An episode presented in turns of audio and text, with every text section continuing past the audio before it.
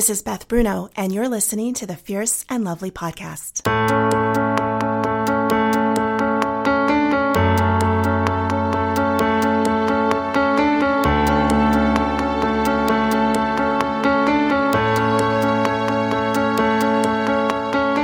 Welcome back to the Fierce and Lovely podcast, where each week my daughters and I process topics that moms and teens are asking about. helping you foster a more connected relationship, and maybe learning about Gen Z along the way.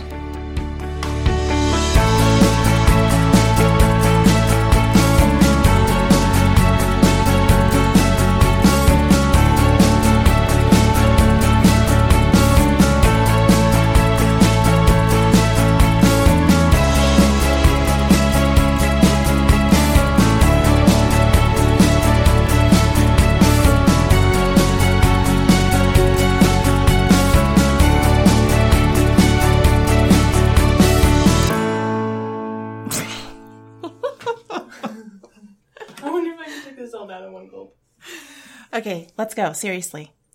So last week we listened in on my conversation with Carrie. We talked about kind of the balance of going deep and lightening up.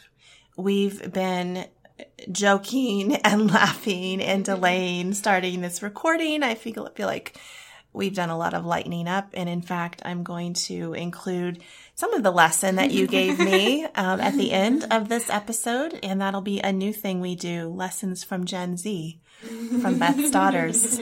Um, so I, I- let's go deep again. Sorry, but I want to talk about this conversation we had in our mom's membership community last month with their daughters. And we were talking about ways we experience connection is often through how we give and receive comfort, right?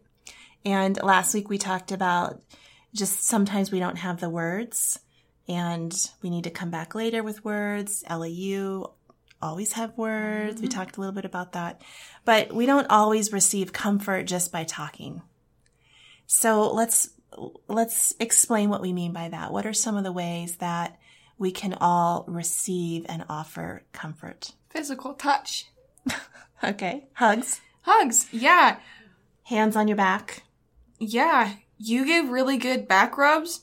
It's mm-hmm. like a mix between like not quite a scratch, but like not quite like mm-hmm. tickle, you know? It's just like it's just like soft and gentle and it's good. So like when I'm I don't know, when we're watching Parks and Rec or something and I'm laying on you, you give really good back rubs and I feel like that's just what I need in the moment. Or like when I don't have words for something, a hug is just really great and just being embraced in your mom's arms is what you need in the moment sometimes. That's a great one. So separate from like at any given moment, I think there are specific moments when I just need acceptance, and that's like the greatest form of comfort that I could have in that moment. Um, so if I'm coming in tears or if I'm coming with a problem, right then I don't need a solution. I just need like acceptance about what's happening, no judgment about my feelings, like uh, just a appreciation for what I'm feeling. So yeah, I think that's a great form of comfort for me, just because I feel a lot and I talk about those feelings a lot. So knowing that my feelings um, are worth something is really important. We talked about um, indulgence being being one, and One of my favorites. it could be unhealthy, right? Like if every time you were feeling sad, I said, "Let's go buy you a new outfit," and that became the way we covered up your hard feelings, or it's you know, Let's go bake a cake. yeah, Be a lot of cakes. but in moderation, and sometimes right, chocolate really is the answer. So we talked about that indulgence being one. What was another one? We talked about like the spiritual um, mm-hmm. answer, which again can sometimes be really good and sometimes actually really unhealthy to always put a put a Bible verse on top of it or or some sort of platitude that well God's got mm-hmm. this, God's got your best in mind. Sometimes that's really the last thing you want to hear mm-hmm. because you're mad at God. Yeah. Sometimes it depends on the person. I think sometimes some people are okay just knowing that somebody's in control, um, that God is in control. But other times there are moments when we're just mad. We're just angry. We don't want to know that God knows what He's doing because what He's doing right now is not what we want.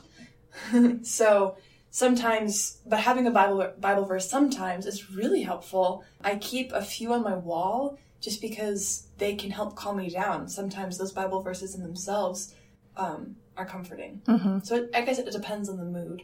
And the timing, right? Mhm. Maybe in the moment, that's not what we always need, but a few hours, a few days later to come back at, you know, with some truth to remind ourselves of what is true and to remember that is good. So timing is a big part of receiving comfort. How do we learn as mothers and daughters a little bit more about what the other wants and needs? Observation. I don't know, just learning with each other about what we need.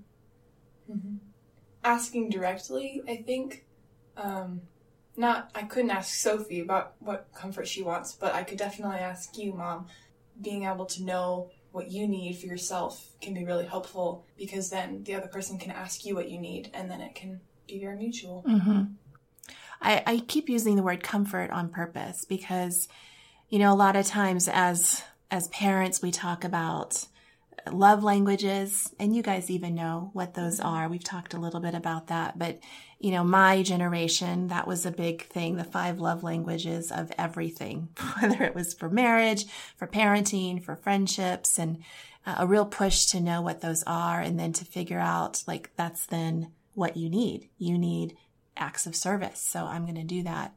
And when I say comfort, it's, I'd say it intentionally. It's a different word. I think it's a different kind of thing that we offer to achieve greater connection. Um, and that's what we want as mothers and daughters, right? We want deeper connection and, and comfort is that, um, it is a way of drawing close. It is an intentional way of saying, I see you and I'm going to be with you in this. Um, and we, yes, we do that with friends as well. Um, we do that with others, but in this special relationship between mother and daughter, I think that that is so important to figure out. And I think it's important for moms to receive as well. And sometimes I think the problem for me is not what you're offering in terms of comfort. It's I don't know actually what I need. That's on me. I don't actually know what I need, let alone what I need for my daughters. Um, and that, moms, that's a work and a journey that we need to do on our own. Um, but I know that I, I'm working toward getting there because you learn and you grow and mature and it benefits your future relationships if if I can help teach you how to comfort me. Sophie, I think about um, a recent conversation we had with you and a friend who was having a hard time and you you were distraught because you wanted to comfort her and didn't know how. And as you explained to me the situation and the scene and kind of what unfolded, all I saw and heard was comfort. But you ended up feeling like, did I do it right? Did I offer her what she needed? Was I all that, you know, I could have been in those moments? And do you recall what I said? That No. she, that really what people probably, we might not know in the moment. Would they respond best with something spiritual, kind of a big picture truth statement? Do I just need to go get them a chocolate candy bar right now? Would that make them smile? You know, is it physical touch, right? Like we might not know this specific of what that person most needs to receive, but everybody needs to feel like you're with me. Mm-hmm. I see you and I'm with you. And I think that's what she needed too. Given chocolate would have been nice. I don't know, we just we sat down on the couch and I think what she needed was me to just be there for her because when I was there with her, it was a limited time and she needed me right then to be present. hmm And that word is so key. She needed your presence. Mm-hmm. And even in those moments, if we say, I don't know what to say, or there really aren't words for this situation, but I'm here. I'm here as long as you need me to be here. I think of our Aiden, your brother, who just walked through a traumatic experience with one of his friends. that involved a hospital. And what did he say to his friend, like as he's being wheeled off into surgery? I'm not going anywhere. I'm here till you're not here. Right? It's just that withness, that, that presence. Um, I think of one of my friends who you know, who was walking through something r- really ugly with one of her friends. And she went and spent oh, oh, days with her. And it involved fire, is all I'll say. It involved some fire. But it was her presence and saying, I am with you. No, no, I'm talking about physical fire and like matches. Oh, okay. But oftentimes we get stuck where we're thinking, ah, what is the way that this person most needs me? And how do I do that? I don't know. When we're in those places of feeling stuck, to remember my presence is more important than getting it right and, and getting the words right and getting my actions right. How can I just be with that person? And so when I think about coming back to the mother daughter relationship, for me, who still sometimes doesn't know, and I don't know what to tell you I need, there you go. There, there's your answer. Just your presence. Just to be with me. And I assume that that is what you need as well.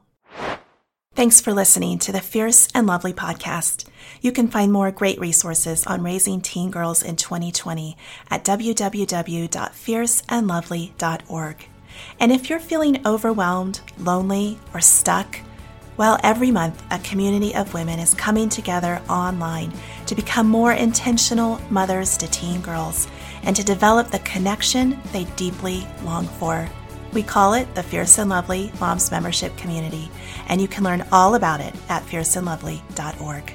And now it's time for Silly Songs with Ella and Sophie. The part of the show where you learn a little bit about Gen Z. Um, look it up. I don't know. You don't know what ASMR stands for? It's like an actual thing. It's like a scientific thing. Well, where do you hear this kind of thing? Mom, this was a trend like seven months ago. Seven months ago. What is it again? Let me hear Actually, it. no, it was a trend for the Do it last again? Olympics. It was? What? Do it Yeah. again. How do you know that? It's just ASMR. Oh my gosh. Your generation is weird. Oh my gosh. It's also, a, well, it's not really a trend. It's one profile guy on TikTok who did Gen Z commercials. I didn't see that. And it's just chaotic.